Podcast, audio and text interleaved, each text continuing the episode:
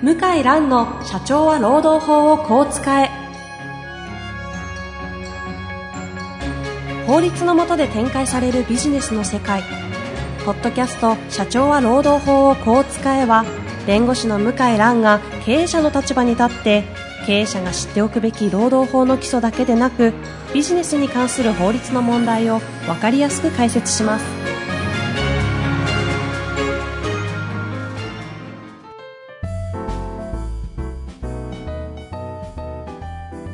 こんにちは、遠藤和樹です。向井蘭の社長は労働法をこう使え。向井さん、星野さん、本日もよろしくお願いいたします。はい、よろしくお願いします。さあ、今日はですね、質問がはい。実は来ておりまして、ご紹介していきたいと思います。えー33歳、技術職の方ですね。はい。毎回拝聴しています。どうもありがとうございます。技術職の方、毎回拝聴するんですね。ありがたいですね。面白いです。ありがたいですね。えー法律の話ではなく、ビジネスの話でも良いでしょうかいいですか？はい、どうぞ。向井先生の事務所は現在の労働法が時代に合わなくなり、その歪みの中で依頼が殺到している印象を受けます。例えば、某政党が進める解雇規制の撤廃、解雇に関する解決金の法令化など、法的な変化が起こった場合には事務所としてどのような戦略を想定されておられるのでしょうか？向井先生は経営者の方との交流も多く、事業の法的リスクに対する経営者としての考え方を一リスナーとして伺いたく存じております。よろしくお願いいたします。というご質問です。よろしくお願いします。はいえー、すごい質問ですね。すごい質問ですね。感心しましたけど。はい。あの、はいおそらく大阪維新の党かな、今ちょっと名前わかり、日本維新の党か忘れましたけど、はい橋本徹さんが代表を務めていた頃に、維新の党が、はいあの、公約の一つに掲げていた、はい。最低賃金撤廃解雇規制の、えー、ルール化だったと思いますけど、うんうんちょっと、あのはっきりは覚えてませんが、うん、なるほど。と言っていたと思いますが、えー、まあ仮にですね、二つありまして、えー、解雇規制を全くなくなるというのはもう可能性が低くて、はいルール化っていうのはあり得ると思うんですよ。うんうんあの、その人事評価で、えー、もう本当こうこうこういう場合は、えー、解雇をもう可能な、あー可能であるとか、まあいろいろなんかガイドラインかなんか作って、指導教育とか配置転換した上で、こういう場合は解雇できるとか、可能性はあると思うんですよね。生理解雇のガイドラインというか。うんうんえーだけどしやすくなるという、しやすくなるって言い方がちょっと適切なのまあ、ルかわかんないですが。ールをその踏み込んで明らかにするっていうのはあり得ます。今、そういう意味でルールがほとんどないってことですか？ガイドライン的なものはないですね。ありませんね。はいえーだけど、おそらくはい。あんまり変わらない。特に大企業は解雇しないと思います。うん。なんでかというと、はい。解雇規制変えれば、なんか雇用が流動化するとか。言ってる方もいらっしゃるんですよね。あの、ね、インターネットとか見てると、はい。欧米社会のように、えそうすればもっとこう、あの、閉塞的な社会を打破できると。えうんうん。若い社員の人も評価されやすいと。はい。いろんな会社でチャレンジできると。うんうん。そういうことを書いてるんですけど、実はその外資系企業なんかは、はい今でも雇用は流動化していて、うんうん。同じ解雇規制があるのに、結構、日系のですね、大手なんかはほとんどまあ解雇なんかしないけど、え外資系企業は、まあ中規模、大規模、小規模いろいろありますけど、結構解雇前提に辞めさせたり、解雇本当にしちゃってるんえですよね。はい。はい。同じ規制ですよ。で、じゃあ何もわかんないでむちゃくちゃな解雇してるかっていうと、分かった上でやってるんですよね。うんうんうん。だからもう文化の違いというか、あで、じゃあ欧米企業どうなってるかっていうと、日本のですね、あはい。やっぱり雇用は流動化していて、うん同じ業界の同じような欧米企業で転職繰り返したりですね、うんうんうんしてるんですよね。うん。自分のキャリアを生かすっていう意味で。うんで、いい点はね、やっぱり、まあ嫌になったら辞めれるっていうか、チャンスが次の会社でもあり得るから、うんはい。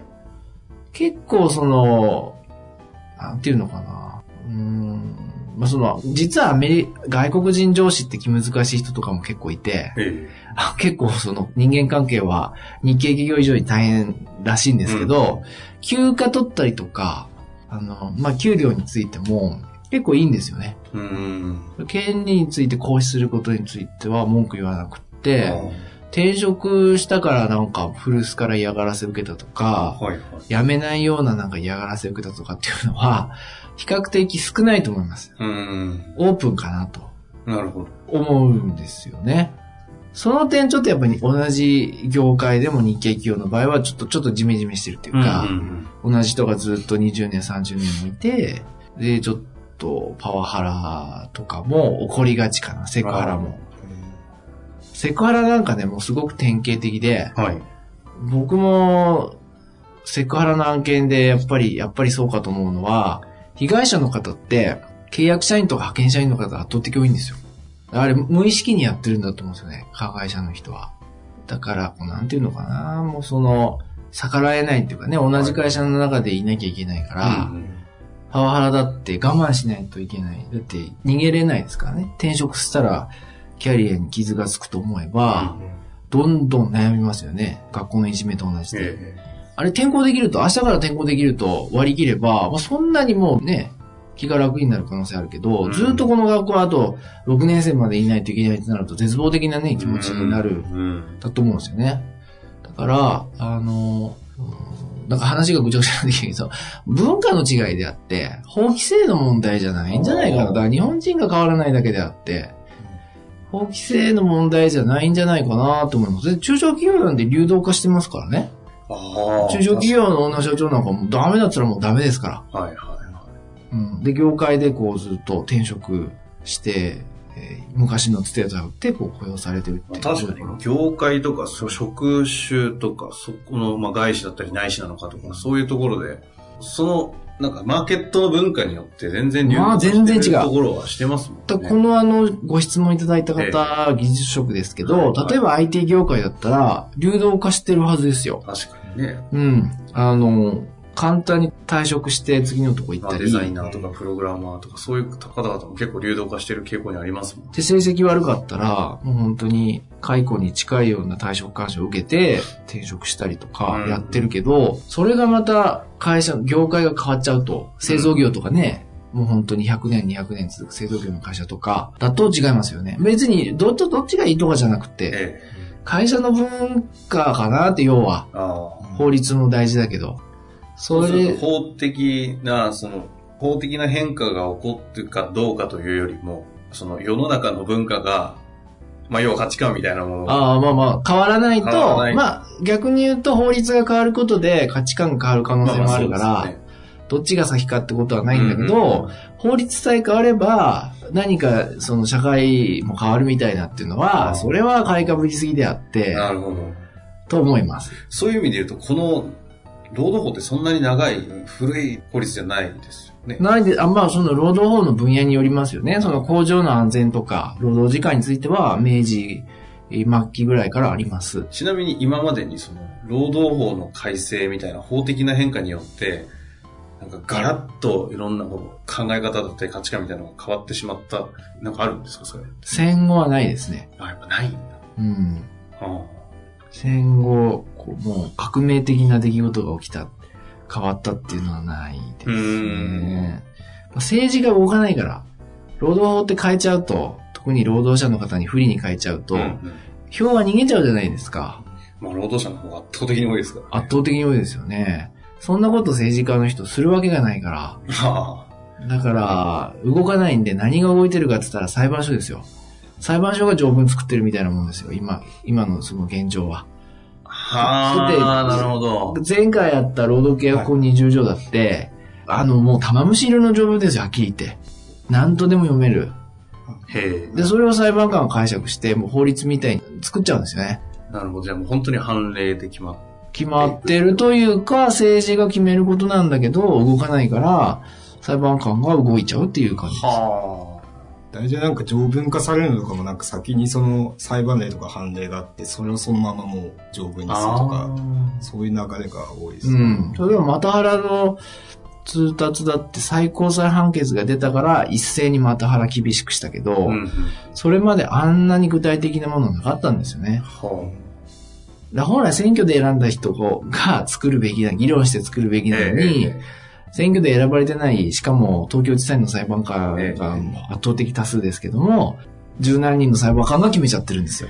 なるほど。なんかそうなってくると、行政立法司法の話どうなのみたいな話になりそうで。そうなんですけど、民主主義だと、やはい。っぱりそうなっちゃいますよね。選挙で落ちちゃったら困っちゃうから。うんうん。あとはもう、その、まあそれが一つで、二つ目は、革命的なことが起きて、解雇全く自由になる場合、状況があり得ると思ってます。革命的なこと。あ例えば、戦争ですね。あ戦争が起きてしまって、うんうんうんえーまあ、可能性はとても低いですけど、もう本当に日本全体がもう攻撃を受けてしまって、国をまたゼロから作らないといけないと。はははもう雇用の保持もクソも何も動かしもクソもないと 焼け野原と。はいはい。まあ可能性低いですけどね。ええあともう一つは、あの、財政破綻ですね。あ今は国債の保有率は、あの、国内の投資家、金融機関がだいぶ持ってますけど、それが海外投資家になった場合に、うんどんどんこう流動化して、金利が上昇する可能性ありますあ。よね。なるほど。そうすると国債がまあ、あどんどん値段が下がってきて、パニックになる可能性が。ありますと。と円が暴落したり、いろいろありますよね。金融機関破綻したり。うんそういった場合に、あの、日本だけが潰れたら、外国もあんまり言わないと思いますけど、アメリカとかそのイギリスとか、えそれから日本の国債大量に保有してた場合は、すごい損害を被るわけですよ。なんとかしろと、これ、早く借金返せと。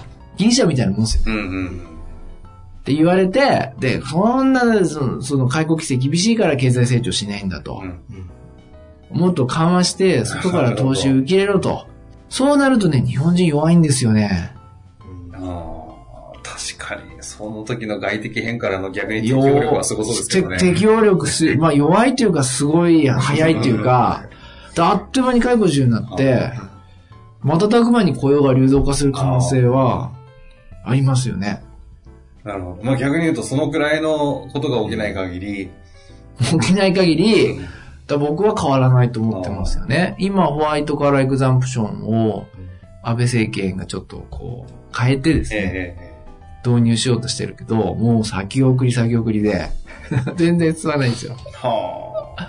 すごいですね。向井先生は経営者の方との交流も多く、経営者としての観点ですら、あの、世界情勢としての観点、いやいや、世界情勢はそんな大したことないですけど、だすごい観点から来ました。から結局その小手先のことだけ変えてるけどう、んうん、まあ、開国規制どうなのっていうのは、本当に大事な視点であるっていうのと、ただ、その法律変えるだけじゃね、世の中変わらない変わのでらないと、、それ弁護士の先生が言うのもな、なんか、いえいえいえいい、いいというかね、深い話ですね。だって中小企業なんて本当開校規制なんかないですよ。その従業員3人4人なんて。うん。社長がもう明日から辞めてくれと言ったらもう終わりみたいなそういうところありますよね。それは良くないけど、企業の文化とかね、その国の文化大きいですよね。なるほどね。初任給なんて中国ないんですもん、だって。あね、遠藤さんなんて、その会社に入社した時、学歴別かなんかで、おそらく、あ。あ、当時、やめ、あの、ぴったり揃えるんでしょ？ですか？そうですよ。揃えるんでしょ？全員一緒ですからね、学歴ベースでそんなのね、ありえないよ。もうみんなバラバラ。個別交渉。うん、で、その、なんか、うーんと、次の年何パーセント上がるとか、うん平均して、そんなんないですよ。個別交渉で、上げなければやめるとか。だって個別交渉なんてしたところで、上でひっくり返って終わりですからね。あーそういう感じじゃないですね。やっぱ個人対会社で、ちゃんと交渉して優秀な人であればあるほど、まあ自分のアピールして、納得がないとやめるという感じなんで、ちょっとやっぱり、だって初任給いくらにするなんて規制何もないじゃないですか。うんうんあの横並びしてるなんて何のガイドラインもないのに、やっちゃうじゃないですか。ええまあそういう意味で言うと法的なっていう話の前には、その社会としての文化的な話ですもんね。その国としての方針だったのかもしれないですけ今ね、中国のやっぱ会社、まあ中国独自かもしれないけど、あの、上司が35歳で部下が50歳なんてザラなんですよ。ど。日系企業は少ないけど、外資系企業は。年齢あんま関係ない。こいつはボスとして優秀かどうか見て認めれば50歳の人でも全然彼の下で働くんですけど、うんまあないですよね、日系企業で。ないすねいや、それがね、国有企業でもあるんですよあ。中国の。ええそうですよ。国有企業とかでああ、抜擢するんですよ。ええそう、そうです。なので、ちょっとね、日本のこの、まあみんな平等はいいんだけど、国際マーケットで市場競争で買っていくってなると、ちょっと、てんてんてんって感じですね。どんどんなんか沈むような感じがね、しますよね。まあみんな平和でいいんですけどね。うん大丈夫かなと思いながらね、なんか見ますけどね。なるほど。うん法律で国は変わらない。そうですよ。うん、そんな甘いもんじゃないですよ。本当に。はい。皆さん変わらないと。うん。気持ちが変わらないとね。うん、文化が変わらないと。はいいや、今日のお話は法律を超えて、あの、改めて、あの、今置かれている日本とか自分たちをこう、ちょっと俯瞰して見れるような話だったので。そうですか。はいいや、非常に面白かったですが、いや、さすが、さすが向井さん。いい。話を今日は聞かされましたね。いありがとうございました。はい。や、今日は非常に勉強になりました。はい。どう生かすかはそれぞれのリスナーの方そうですねお任せしたいと思います。なんか、すいません。はいい。や、本当に勉強になったと思いますので、はぜひ活かしていただきたいと思います。本はい日もありがとうございました。はい、ありがとうございましたありがとう。ございました。